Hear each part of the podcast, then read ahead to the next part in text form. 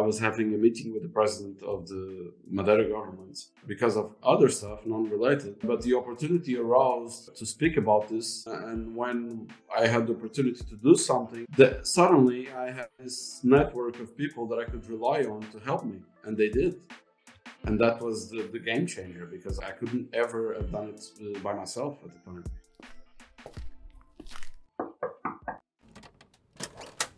Hello and welcome to Bitcoin with Jake. This is a podcast all about people's personal journeys to Bitcoin. I wanted to know more about the people converging on this new form of money. Why do they see value in it? What skills enable their understanding? How is it changing their lives? If you're a founder looking for funding or an investor looking to make investments, then please reach out as I develop my network in the space. Do me a favor and chuck us a five star rating on whichever app you're using to listen, or a like if you're watching it somewhere. As insignificant as this may seem, they help a startup project like this hugely. Lastly, if you have any questions at all, please just reach out. The easiest place to find me is on Twitter at Jake E.S. Woodhouse. Now, I'd like to take a quick moment to talk about our sponsor. Fast Bitcoins are a Bitcoin exchange who you should definitely take a look at next time you're thinking of making a Bitcoin purchase. They're a great team, which for me is always the key to due diligence, whilst their product has a ton of features useful to every Bitcoiner. Check out my episodes with Danny Brewster, the founder CEO, and Nathan Smith, the chief compliance officer, to learn more about the people behind the brand. Thank you to Fast Bitcoins for sponsoring the show. Now, on to today's episode. I'm speaking with Andre Loja. Welcome, Andre. How are you? I'm good. Thank you for the invite. No, my pleasure. And I can't wait to hear your story. So, this is a Bitcoin podcast, and I want to hear about your journey to Bitcoin. And selfishly, I'm very interested in what's going on in Madeira and what you've started there. So, we'll get to that later in the conversation. First off, when did you come across Bitcoin and why was it interesting to you? Perhaps you didn't like it initially, and then something you know happened in your life and you saw it a different way later um, along the line. Teach me a bit about uh, how Bitcoin became part of your life. Well, I don't, I don't know if I even remember correctly. I know that when I was still single on my bachelor's bachelor's life in my single apartment, I messed around with Bitcoin a long time ago. I even downloaded Bitcoin Core and all that thing, but at the time I dismissed it, and uh, you know, this is just too hard. I don't want to understand it and then so missed opportunity there. Mm. But you know, few years later, I guess I came in as most people do. You know, number go up, crypto is going up, it's the future, whatever. And uh, I did a lot of bullshit. I didn't understand Bitcoin, of course. I think I only bought Bitcoin at the time to trade for other stuff. I fell into the um, to the shitcoin narrative, as most people do. Uh, you know, I I thought Ethereum was something amazing, the world's computer narrative, all that bullshit. Mm-hmm. Uh, bought some ICOs, you know, all those things. And of course, bear markets does wonders, and especially to the curious people. As I used to say, Bitcoin is almost like gravity for curious people. And um, those who really take the time and effort to to dig deeper, um, eventually come out the other side as maxis and that was exactly my journey. Especially and i must i must add the fact it hasn't been a long time since i was i, I well nobody deeply understands it but as much as much as i can. Uh, i think it was only after covid that it really struck me. I'm a doer. I have several companies here in madeira and a big family and uh, you know covid well madeira is a very touristic place and i own one of my businesses is a vacation rental management business. Mm-hmm. And during COVID, when they closed it, in one day, my whole company went to zero. Wow. So, as you can imagine, that was a big, big scare at the time, right? Mm. And uh, in the mid, in the midst of all that fog and confusedness, and, and even scared, afraid by my family and my sustainability, let's put it that way, it made me even dig deeper on what the solution could be. And that was when I think I finally understood how powerful Bitcoin was and how it was all about Bitcoin and not the rest. And the rest was just a big distraction. And eventually, you know, Bitcoin is a virus. And I decided that, of course, you know, along my all my other stuff. But I decided I wanted, I really wanted to make a difference in the area. Awesome, and and so much of that resonates with the the journey I've been on as well. And I've I've now recorded about 50 of these conversations and the outcomes very similar, but everyone comes from a different place. So wind the clock back to your bachelor's degree. And you, you mentioned you downloaded Bitcoin Core. Like, did you have an interest in technology from a young age? What were you studying at university? What what introduced you to it that that at the time you were like, okay, I'm I'm following a different path. You obviously went in a different direction. Well, just to clear it up, I'm a, I'm a college dropout. I didn't finish my my degree. I went to Lisbon as as a lot of Madeiran people go to university there. But at the time, I didn't know what I wanted to do. I just chose one. I was a good student, so I didn't have a problem choosing whatever I wanted. The problem is I didn't know what I wanted at the time. Mm. I mm. just basically chose a degree to go to Lisbon and party and, and have, a, have my own life in Lisbon with friends and so on and university at the time was in the back of the head just as a yeah. uh, this thing i have to do to be here right? Yeah, yeah i guess. Um, i eventually realized a few years later that the course i was in it was civil engineering. It was nothing that i wanted to do. Mm-hmm. and i decided to to drop it and i went to audio visuals so i became a, a video editor and then a director and uh, you know i started in a small company but then I, I eventually it was acquired by a bigger company that did a lot of sports broadcasts all over the world. And uh, it was an amazing journey at the time. I got to visit a lot of places especially middle east and africa and it, it opened my eyes to a lot of stuff which was really good.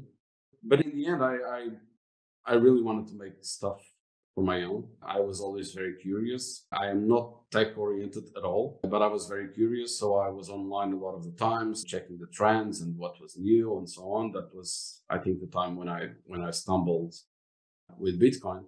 Because I'm not tech oriented, you know, I downloaded the software into it. It was weird at the time. I didn't know what to do exactly with it. And I didn't put the proof of work at the time, I guess. So I just dismissed it and eventually found it, you know, few years later. Yeah, because none of us necessarily knew what you'd come into contact with. There's the, the surface level interaction when you first stumble across Bitcoin. There's lots of different ways people end up there, but more often than not, one doesn't necessarily understand straight away the value proposition and why it's important. So let let's get to that. That's a nice segue. So you, have obviously been on this journey. You've run a few different businesses of your own, or you've at least been involved in other businesses, and you came across I'm assuming the the kind of the crypto space 2016 17 which had the nice big bull run and you know the shitcoin casinos were very much part of that run and ICOs with this new like way of raising finance for startups etc and it was all very exciting. But as you mentioned a huge distraction. So what was it that made you realize it was a distraction? Does that make sense? Yeah that that was only after covid. Um, okay. you know i was already reading and listening to some things but it, it i don't know it never I wasn't really there. Mm-hmm. Uh, it took it took that really frightening moment where the world stopped, and I was afraid for me and my family, honestly, for our quality of life. Let's put it like that. And I think it was only in that moment that I really dug, dug even deeper.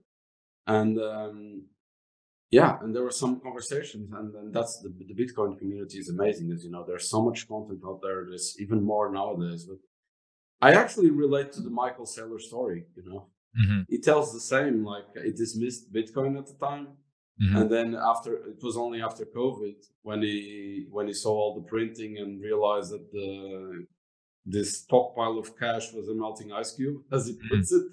Yeah, that he eventually realized how, how Bitcoin was powerful, and I think everybody understands it under its own perspective let's put it mm-hmm. like this because i'm a businessman that related a lot to myself and my and my savings and the business and ventures and so on uh, i even remember a conversation he had i think this was on the the first time MicroStrategy did uh, this business meeting online when he, he had this conversation with Ross Stevens at the time. Yep. That was really powerful for me yeah, it was a MicroStrategy for corporates. I remember now. Exactly. Yeah. Exactly. Yeah. So that was a few months after COVID.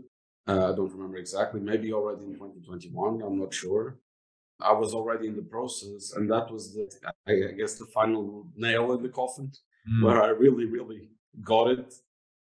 I remember that one specifically, and yeah, from then on, I just you know, down you go. You cannot take it out of your mind, right? you can't. No, no, you're right, and it's I mean, incredibly influential guy Michael's been, and I've also you know heavily studied a lot of what he's you know said about it, and you know overnight suddenly 400 million dollars of this stock listed company's balance sheets gone into Bitcoin. Like, what? Like the amount of lawyers, the amount of accountants, the amount of shareholders that are affected by that decision. That's some of the best due diligence you could ever possibly imagine when it comes to looking at making an allocation to Bitcoin. Like, if they're able to do it, then you can as well. Does that make sense? So I, have also been hugely influenced by that, and it, it helped to to legitimize Bitcoin in a lot of ways. It's like, oh my God, you can actually hold this stuff on the balance sheet of a stock listed company. Like, I really need to look more closely at this. So, so what was it in terms of the characteristics of Bitcoin that you saw as beneficial to your businesses? You've already mentioned that you had a, a, a holiday rental management business in Madeira that obviously got shut down because the tourist industry overnight was completely collapsed. Did you have some other businesses that were affected? Can you teach me about those? And what does Bitcoin represent to you then as a, an entrepreneur and businessman? Well, first of all, the the savings itself, right? That just mm. all those teachings, and especially not related to Bitcoin, but before even being a businessman, I understood that I didn't know shit about money. And that's mm. the that's the biggest learning that you get when you really start going through the journey, right? how much do you don't know about how, how, the economy works and how money works and the first principle transfer of value between people and businesses and how much you don't realize about money at all you don't even think about it you're born into this fiat world and you think that's how things have to work or are supposed to work and going through the journey of Bitcoin, it taught me a lot about that. So it was not only Bitcoin, it was the power of sound money and how not sound fiat money was. Mm. And of course, then you realize that Bitcoin's properties are the soundest money there can be. And you try to fight or do your best to to come into that world and take advantage of that for you, for your family, for the world eventually. Mm. And yeah, and a, a, business related the savings of the business, like the, the, the, cushion that you want to make it as safe as you can and for the future. Even my personal savings, my family savings, so that's the first direct uh, observation. And then, you know, after COVID, Madeira also, there was this big program to attract nomads and remote workers and so on. And you start realizing how many of these young people already use Bitcoin for their travelings around the world, of course, because it's the best, it's the most portable and, and fungible money there is. You start, you know, figuring out ways where you can introduce that into your businesses as well. I own a vacation rental management, but I also have a co-working space in Funchal that is full of foreigners. So I got direct connections with their with their you know ideas and how they use Bitcoin as well. Well, some of them also use other cryptos, but they're they're just in different parts of the journey, I guess, the mm. learning journey. Yeah, I eventually start accepting Bitcoin as well in all my businesses. Mm-hmm. And uh, curiously, I, I already have a lot, especially at Cowork, I already got a lot of payments in Bitcoin. Wow.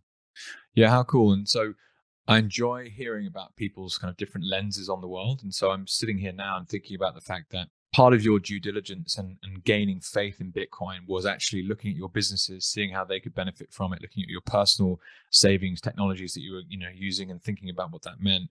But then equally, like, what do your customers say? Go and talk to them. What are they thinking? And suddenly people are paying you in Bitcoin. You're like, oh my God, I should really le- learn more about this. Why is this the case? As a small, well, I don't know how big your businesses are, but let's say small to medium sized businesses, you've got a, a bunch of red tape likely in, in order to run those companies effectively. Has adopting Bitcoin onto the balance sheet, you know, taking it from transactions, has that been a difficult process? And uh, you know, any challenges or, or, things you might want to share to any business owners, business business owners out there listening?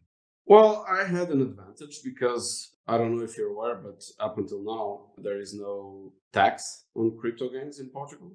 Okay. So there was no real problem in accepting Bitcoin for payments because it was a de facto legal tender. Although there's a proposal in the budget to change that. now, But up until now, there was no issues whatsoever in accepting payments. Of course, there were problems with accounting, you know, because the softwares are not prepared Yeah. to account for an asset like Bitcoin. So we had to be creative in a way, in a compliant way, but we have to be creative on the way that we did accounting. I remember my accountant wanted he was he was not happy with this decision. like it was a bit it was a bit confused. And uh, That's funny. But every, everything turned out okay. And now we're actually waiting to see what comes out of the next budget to see how we can integrate it even better. And it's it's all new, you know, and, and mm-hmm. they lots of things needs needs to change for it to be properly accounted on on businesses and whatnot. But it, it will get there eventually. Yeah. So the lack of a capital gain on crypto is a huge kind of tick in the first instance that makes it easier to adopt it as a business. It's like I'm originally from the UK, but now based in Australia, and both countries still charge you for any gains made on crypto, which makes it incredibly difficult from a transaction perspective as a small business to actually accept it for payments and send it anywhere else and try to actually document that and account for it. It's really hard. But one of the things that you know we're seeing play out is this whole idea of jurisdictional arbitrage and different places you can live. And now you can own Bitcoin and you don't have to have any physical assets and you can be a digital nomad and go and sit in Funchal and run whatever business you want. So I'm extremely interested, to be honest, as I'm building this podcast out, adopting Bitcoin as fast as I can. I'm very mobile. I've got two small kids, but providing I can find somewhere nice for them to live, then in theory we can go anywhere. So let's let's well, segue to that. to. Well, and no, I'm really, really interested to ask you because I, I interviewed uh, Rob Brinded recently, who is based in Madeira, really and Rob was telling me about. friend of mine. Yeah. Yeah, he was really, really like so positive about the place, and I'm like, well, where am I going to base my family? And I live in Melbourne. The COVID restrictions here were extraordinarily like harsh for you know what it turned out to be. So very open to thinking about where I might move to. So I, I have to confess, I listened to you on a podcast with Daniel Prince recently and Jeff Booth. And the conversation was around you sending a DM to, to Jeff about Madeira and what was going on there. So let's talk about that. I'd love to learn more about, you know, you're a businessman, you're based in Madeira. That's obviously where you grew up and some a place that you love. What's the relationship between Madeira and Portugal itself? And why is that potentially interesting from a Bitcoin perspective? And uh, and what did you reach out for help from Jeff with? Well, the story is not quite like that. The Okay. the DM was even more interesting because, you know, I'm just a plug from Madeira, as I always was. And uh, there was a time not not so far away that I even thought I was the only Bitcoiner in Madeira. Glad, I'm so glad for Bitcoin Twitter in that way. Yeah. Yeah, it's a very good place for Um, meeting people, isn't it? Yeah. Because you think And, that you're, uh, no one else is going to agree with how I think, or all these different conversations that you're having online and listening to people and podcasts very personal. You're right in someone's ear, you know, and you're like, "This is so amazing. Why is no one else talking about this?" But they're not, right? They're not. And it eventually turned out not, not to be like that. And there are many Bitcoiners around, but Cool. well, we'll get to that, I guess. But so I was, you know, really, really deep at that time, reading everything that, that I could and listening to the most podcasts that I could and so on. And I was always bothered. That was the start of it all, like these small decisions that, that change your life. I was in Lisbon and went to this really big bookstore. And of course, I was searching for Bitcoin books. Mm-hmm. the only thing I wanted to read at the time.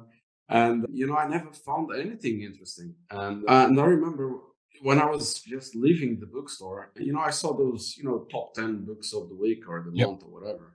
And in number eight, it was a, a, a book about crypto, really outdated, really bad. And it was number eight in sales. And it got me thinking, like, Jesus Christ, like, they're selling this awful book. There's clearly interest because it's on the top sales, Mm, and people are just being misinformed. It's terrible. mm, And then I light bulb. I need to do something about it. Like, Yeah, and. I think all all Bitcoiners at a point decide they want to get involved somehow. And I said, I said to myself that this is my opportunity. There is no good Portuguese literature on Bitcoin only. So that's when I decided I had already read Jeff's book, you know, The Price of Tomorrow, and I loved it. Brilliant. So I said, "This, Yeah. this, this is the way. I'm, I'm, I'm gonna, I'm gonna start translating. There are so many books already in other languages, so I'm gonna start translating the books.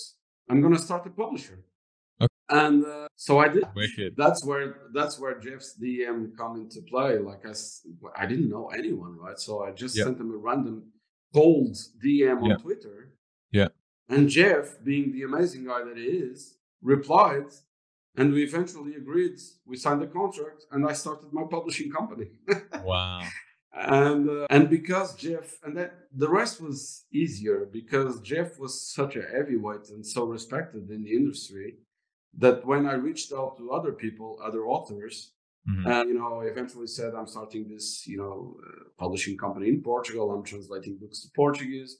My first book is The Price of Tomorrow. So yeah, Yeah. oh yeah, yes, yes, we'll go. And Wow.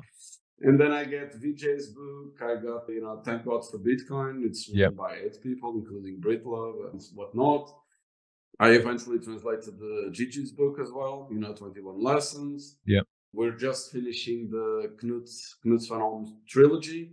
Yeah. I got the rights to the Sovereign Individual. That was something special. Yeah. We're going to be the first translation ever, or the second. I think they already did one in Spanish or something of the Sovereign Individual. So it's, it started this whole publishing company Wow. in Portuguese literature. And now we have all these books all over Portugal in all the bookstores. Brilliant. It's good content, uh, Bitcoin only literature with really, really good content. So, Um, and what I love about that is, well, first of all, entrepreneurs who see opportunities and they act on it. So you described yourself as a doer at a part of the conversation earlier.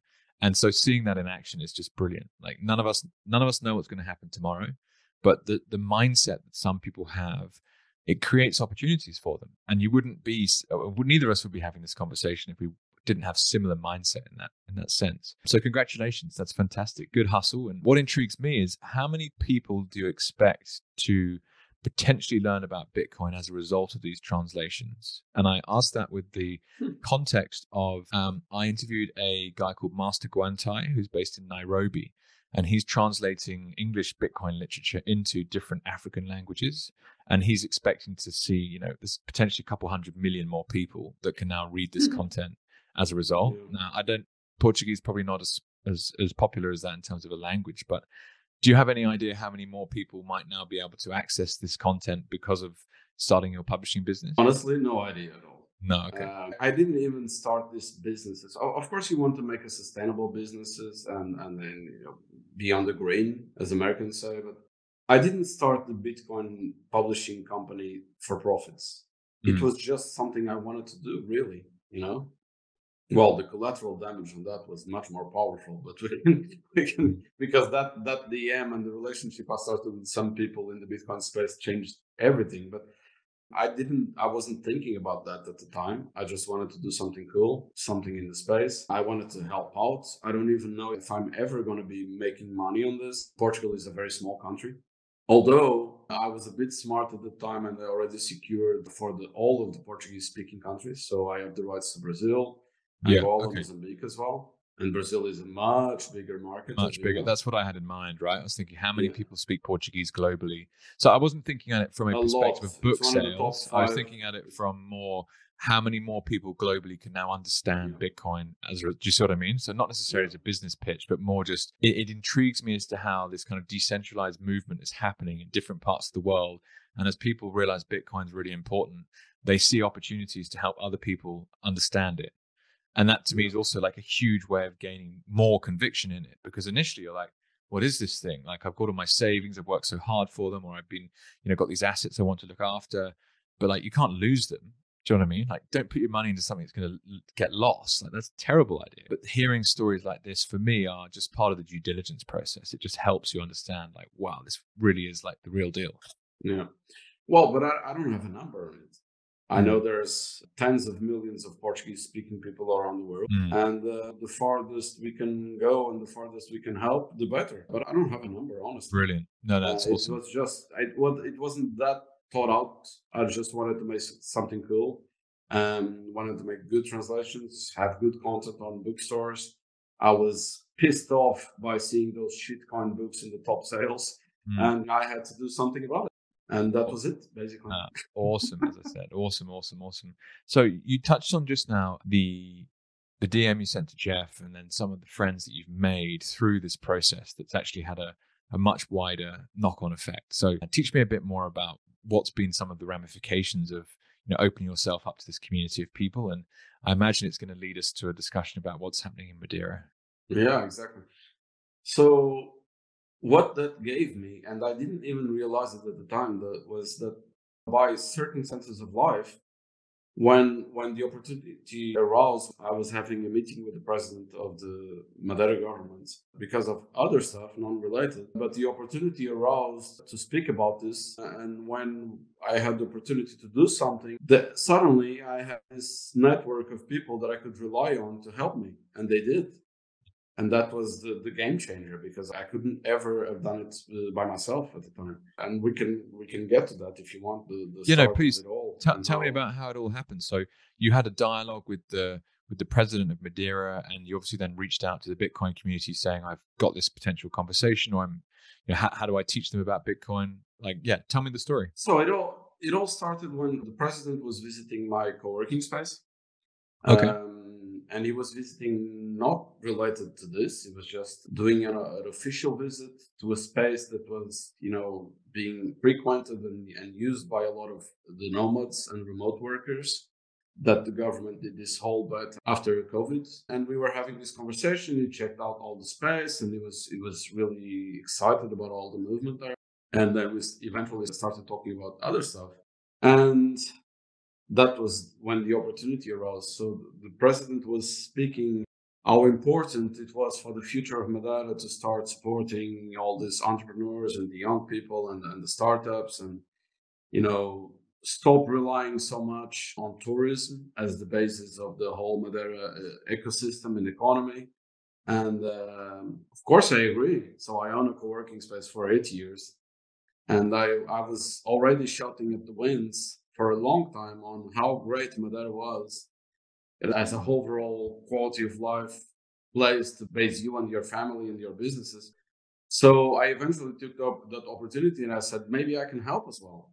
If you're open to supporting new technology developments, maybe I can help, but you must be open to accept that. And I pointed at the Bitcoin accepted here sign. And that was when he started talking, yeah, you know, crypto is the future. We see all these young guys using crypto. We need to support it and so on. But then there was all these fireworks in my head because this whole thing of Portugal being tax free was also not good for Portugal in a way because it attracted a lot of shitcoinery. We were invaded for the last years with a lot of crypto projects, crypto people that came to Portugal basically because it was, was tax free and nothing else. And I was seeing a lot of bad stuff around me. So I took that opportunity as a way to try and make a difference on the eyes of government because they weren't really there. They were just seeing crypto, you know, they weren't understanding the whole ecosystem as a way to really separate Bitcoin from the rest on their eyes. And that was when eventually he agreed on, on digging deeper and that was when I reached out to other people to help me. So the first guy I reached out was Daniel Prince. Mm. And it was basically like sending him a message saying, Daniel, you know, I got the interest of the president and we got this opportunity to make a difference. I need your help. Yeah. basically. Awesome. And as the amazing guy he is, the first answer was just, let's fucking go. Yeah. yeah. And uh, and we eventually got in touch with uh, Allen Farrington and Samson. Mm-hmm. And we tried to get Samson here for a meeting with the president. But at the time, it was not possible because of agendas. And I got another idea. I reached out to Daniel and said, Daniel, what about we take the president to Miami? Because this was just like, I don't know, two months before Bitcoin Miami 22. Mm-hmm. Uh, crazy idea, but who knows? actually one of the things that that I've been most surprised lately is the the craziest ideas were the ones that worked out the most. But that's a different conversation. awesome. Um, of course, Daniel again. Let's fucking go version 2.0. he started reaching out to other people And we eventually got Jeff Booth involved as well and other people. We had a Zoom call with the president and Samson and Jeff. And we eventually convinced them to go to Miami. Wow. And and so we did. And well, the rest is history, as they say.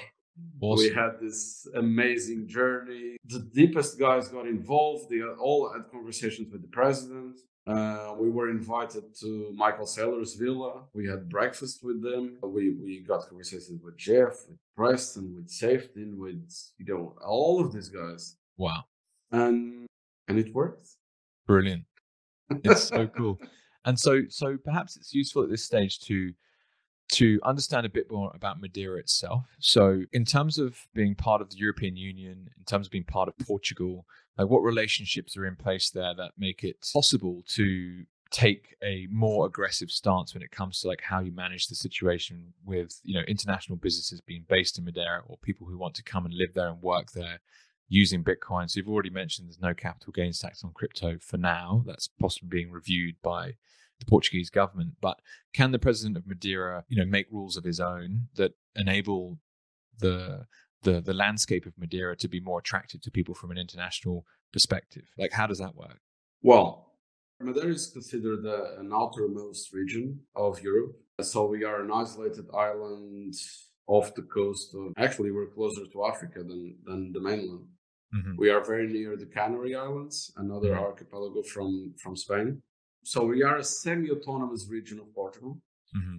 That means we have our own government, our own parliament, but we are limited in the scope of our powers. Let's put it like that. So we can decide on a lot of stuff, but we are limited in others, like Mm. you know our defense, for example, and, and Mhm. tax, and you know even budget. We manage our own budget, but there are some limitations and some stuff we need to comply. So we are not totally independent on our decisions. Uh, but there's still a degree of things that we can manage on our own. Unfortunately, tax, for example, this draft proposal that they are studying now, if the mainland goes forward with it, Madeira needs to comply. Okay. We only have a few powers on the difference of the tax that we can apply. Let's say we, we can, for example, we have nowadays a difference of 30% on the tax that we charge here on the island compared to, to mainland Portugal, for example. Mm-hmm. But um, we can influence, but we, we cannot decide directly.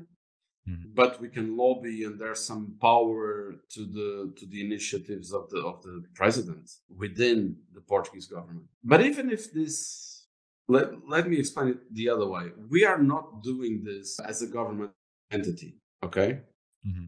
although we have support from the government, we are doing this as a private entity. Actually, we decided to do it as a non-profit initiative. And the whole idea is to increase Bitcoin adoption, but from a bottoms up way. We don't want to impose anything on the citizens. We actually want the free market to decide by itself. We just want to increase awareness, increase education, present it as a choice that people and businesses can use for their lives. Mm-hmm. And also because Bitcoin touches so many things, and we want to introduce the technology in the network as um, how can I put it? As a viable alternative for some of the ways that we conduct businesses nowadays. And I'm going to give one specific example that is very dear to my heart. So Madeira is, is a very immigrant island. For decades, there were a lot of Madeirans that went to other parts of the world to make a living. Mm-hmm. And we have a, this very specific large community in Venezuela, for example. Mm-hmm. And just for you to understand the impact, we we are in Madeira. We are currently two hundred and eighty thousand inhabitants, Mhm. and in Venezuela, if you count second and third generation Madeira people there, it's estimated to be between one point two and one point four million people. Wow. And we all know how Venezuela did for the past decade and or so, you know, how the situation is there. And there's a big, large community of immigrants that came back to Madeira and also their families. We really want to introduce the Bitcoin network as a way for them to remit values uh, Mhm. from Venezuela to Madeira and vice versa. Mhm. without going through the to the fiat rails and the black markets and all the pain that they have. Yeah, Western to- Union bullshit. Yeah, yeah. Exactly, and and they they don't use it because of lack of knowledge only. Yeah. So this is really interesting from a from a the government view as well. Although again, we are doing the, doing on the private side, and we'll teach people on how to use the network on the private side. The government will not be involved, but of course, they are interested because it's it's of value to the community as a whole. Yeah. And so that's that's a big plus, and, and one thing that I really want to push forward as fast as I can. And uh, there's also another myriad of factors like mining, for example. Mhm. We are an island, so the whole power grid is isolated. There is a public power company that manages the grids on the island. And because we are a Portugal region and part of the EU, there are these, you know, call it valuable or not, but there are these goals of renewables, 2030 goals and 2050 goals about not depending as much on fossil fuels and coal and, and start mm-hmm. getting a lot more renewables on the energy mix and, and so on. And for us, as an island, as an isolated grid, it makes a lot of sense to introduce mining to help with these goals and to Yeah. increase the renewables effectiveness. So that's another area that we are working with.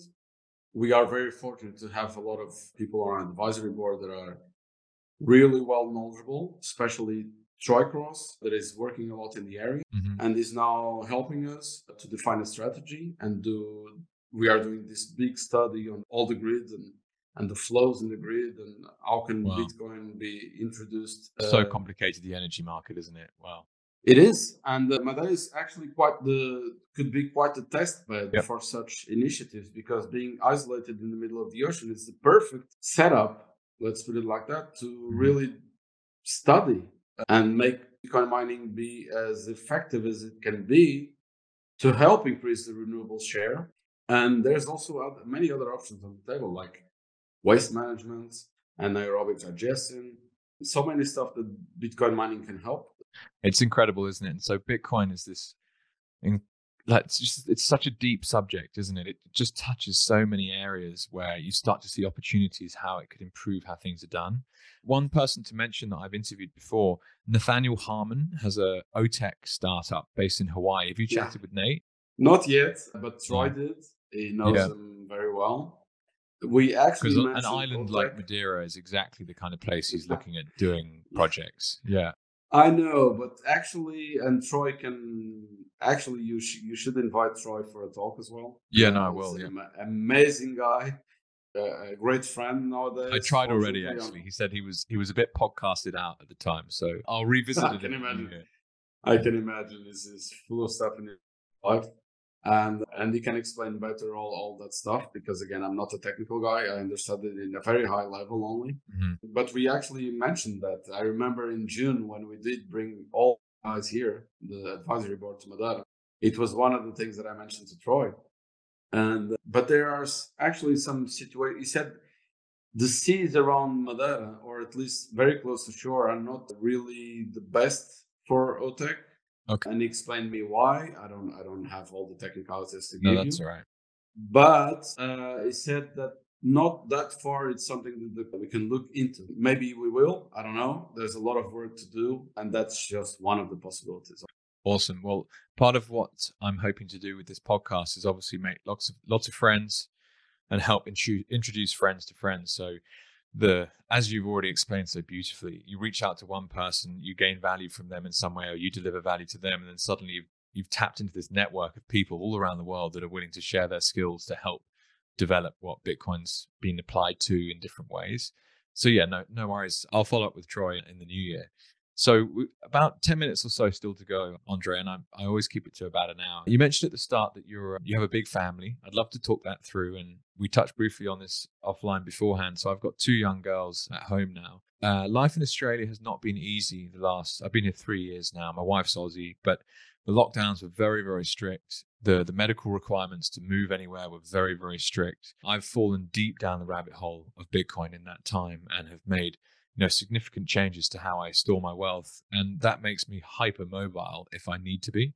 So I'm still very much considering like where should I base my young family? Like freedom is right at the top of the list as you know critical factors in terms of getting in and around wherever I want to live, but then equally the ability to build businesses, to invest in businesses, to not have to pay taxes on on Bitcoin would be like a huge gain versus where I'm currently sat. So yeah, what would family life be like in Madeira? And you know the, the other well, the other Bitcoiners that are out there that are considering moving, like you know Rob was a great example. He absolutely loves it, and it's not something I would you know I wouldn't be against it at all. Yeah, so teach yeah. me a bit about like what life's more like as a family there. Well, first of all, I'm biased, right? So let's put that on the let's put that on the weights, right, on the balance. But I'm completely biased. You know, remember I, I told you earlier that I was fortunate to travel a lot in my previous job.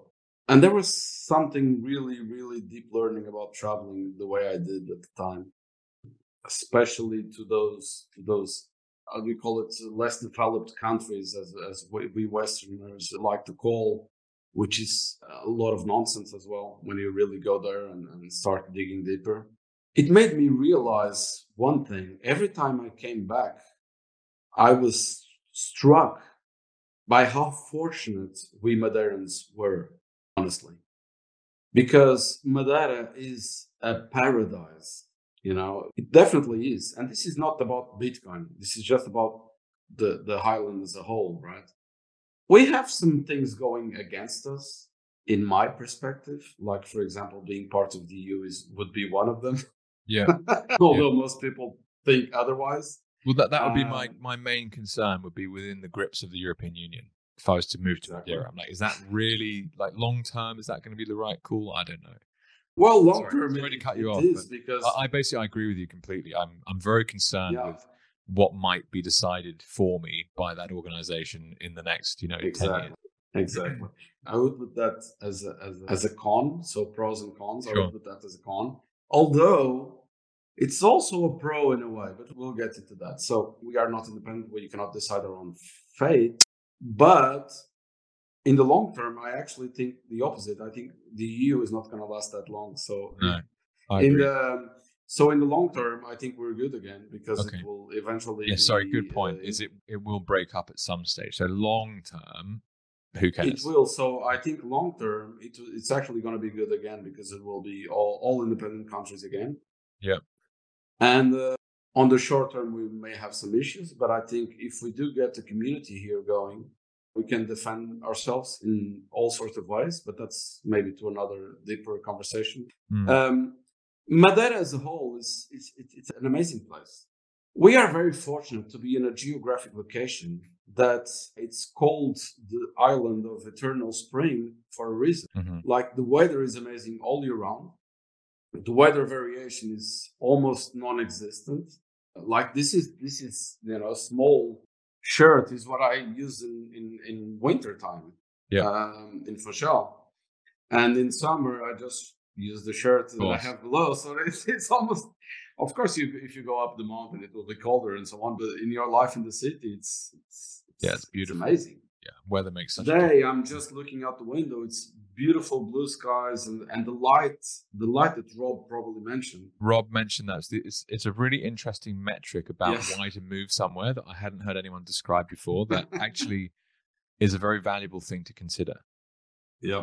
And there's like this this weather thing is actually not random. It's been studied. There are other people that studied the best locations in the world, weather-wise, Mm-hmm. And they eventually end up, I think, in two or three locations around the world that have this most stable and wonderful weather. And one of them is always Madeira. Mm-hmm. And there's New Zealand as well. Mm-hmm. But New Zealand is on the other side of the world. And uh, well, as you know, the restrictions on COVID were also really crazy fantastic there. Huh? So I would say that compared to ours, ours was a playground compared to theirs. I mean, the COVID restrictions and all the bullshit that went around that. So the weather is amazing. We have nature, we have mountains, we have sea, and it's not that small that it's like a really remote island where you can't find anything. That's not true. We have medium-sized city that you have mm. culture, you have restaurants, you have things to do, you have international schools, the infrastructure is amazing. Digital infrastructure is amazing as well. We are fortunate to have a lot of data cables that run through Madeira. So Wi-Fi connectivity and data connectivity is amazing. So it's actually a perfect storm that makes this Ireland unique in a Mm. worldwide perspective. Uh, and And it's a couple of hours into like, and- you know, a couple of hours to London, a couple of hours to Paris, a couple of hours to you know, most of Western Europe. direct flights, direct flights to all over Europe, Yeah. uh, even the United States nowadays. Direct flights to Really, New you can go straight example. over. Okay. Yeah, my, my aunt and Um, uncle actually have just been on holiday from the UK to Madeira. Yeah, we were a very touristic island since ever. We get over over two million tourists a year here, Mhm. so there are many many flights coming over. Connectivity is not a problem. The shipping industry is quite well developed. Of course, we are an island; everything comes from abroad and so on. That can be a pain as well if something really breaks. It can be rather problematic, I guess. But we never had. I don't think that's going to be an issue. Hopefully, it was. It never was historically, even during wars and, and you know Mhm. world wars and stuff like that. Water is plentiful. It's just an amazing place to be. It People are brilliant. nice. Everybody speaks English. And, and now, Um, now you have this kind of decentralized movement of Bitcoiners that are all aware of these, you know, basically the, the breakdown of fiat currency, the debt that these large governments are under, the ability for them to just shut your business down overnight. And what Bitcoin brings is obviously an antidote to that, which is brilliant because it gives us all some respite and some sense of like, okay, there is some hope for the future, but also the ability to go wherever we want. And you know, shout out to the the sponsor of my show, Fast Bitcoins, and the, they're all based in the Isle of Man. Now, I have an Australian wife that likes the beach. The idea of going to live in the Isle of Man is like I would never be able to persuade her to do that. But yeah. potentially Madeira is is a different ballgame because it's nice and hot, and it just it strikes me they're very similar actually in that in that sense. Like if you're going to set up a, a Bitcoin focused business, Madeira, Isle of Man, uh, Malta, I guess, is another one in, in Europe. There's a few different places that you know you can actually set up, and there are more. Let's say um, the rules are more favourable in terms of how you can operate as business owners, which is also what I'm thinking about. So right, we've got to you know build a whole load of applications on top of Bitcoin over the next ten years. There's going to be angel investment opportunities. There's going to be the ability to work with other people, actually operating businesses themselves. You've got to do it from somewhere. A lot of it will be digital, and it's it's very very exciting. That's actually one of the. I forgot to mention that one of the the big things that we want to push forward is the Bitcoin Commons. So we'll have a building here in Madeira to Mhm. where we'll place all the community, basically. Cool. We are still in the first talks, but everything's set to go with uh, Matt Odell and uh, Parker Lewis. Oh, cool. We are replicating their efforts in Austin and Nashville. Yeah. We'll have a co-working space dedicated just for Bitcoin companies. They can, you know, incorporate and put the physical address at the building. Mm. And we are working already with another entrepreneur from the Netherlands that is coming to live in Madeira. Uh, we are developing this Bitcoin Academy, coding academy Mhm. that will develop on the side. And we are working also with other people that want to develop international and coding schools here for kids. So we really make it. we- We want to make it a small paradise for Bitcoin companies to Oh, it sounds amazing. Bitcoin community to flourish. Yeah, I'm like, And- get me there. We're still in the beginning of all this process, but the plans are there, the intentions are there, and people are already coming. So this is happening. Well, and such is the nature of network effects, and anyone that's ever studied them in any way will understand that. You know, if I wanted to go and live and work with like-minded people that are working on Bitcoin, you know, as soon as there's like four or five of them in a corner somewhere, you might as well go and join those four or five people rather than start a new corner. Does that make sense? So Yeah, it it, sense. it just happens to be that this beautiful organic process that you've, you know, told me your journey through this conversation, Madeira might well be like one of the, the really kind of important places to go and visit as this technology gets built out. That's very exciting. Well, Andre, listen, an hour has flown by. So thank you so much for your time today. My Where can people reach out and get in touch? So we have our web page set out. It's freemadeira.com. We are uh, we are also on Twitter at uh, freemadeira.org. Mhm. And you can reach out to me directly at Andre Loja. It's my name on Twitter. And uh, yeah, please reach out, send a message, send an email, send a DM. If you want to know more, reach out and we'll, we'll try our best to help you. Brilliant. Well, Andre, thanks so much for your time. Thank you, Jake. Okay, friends, nice work. You made it all the way to the end of the episode. Thank you so much for taking the time to listen to this conversation. As I said at the start, if you have any questions, then please don't hesitate to reach out. And if you enjoyed the episode, then please rate, like, subscribe, and share. That's it for now. Enjoy the rest of your day. All the best, Jake.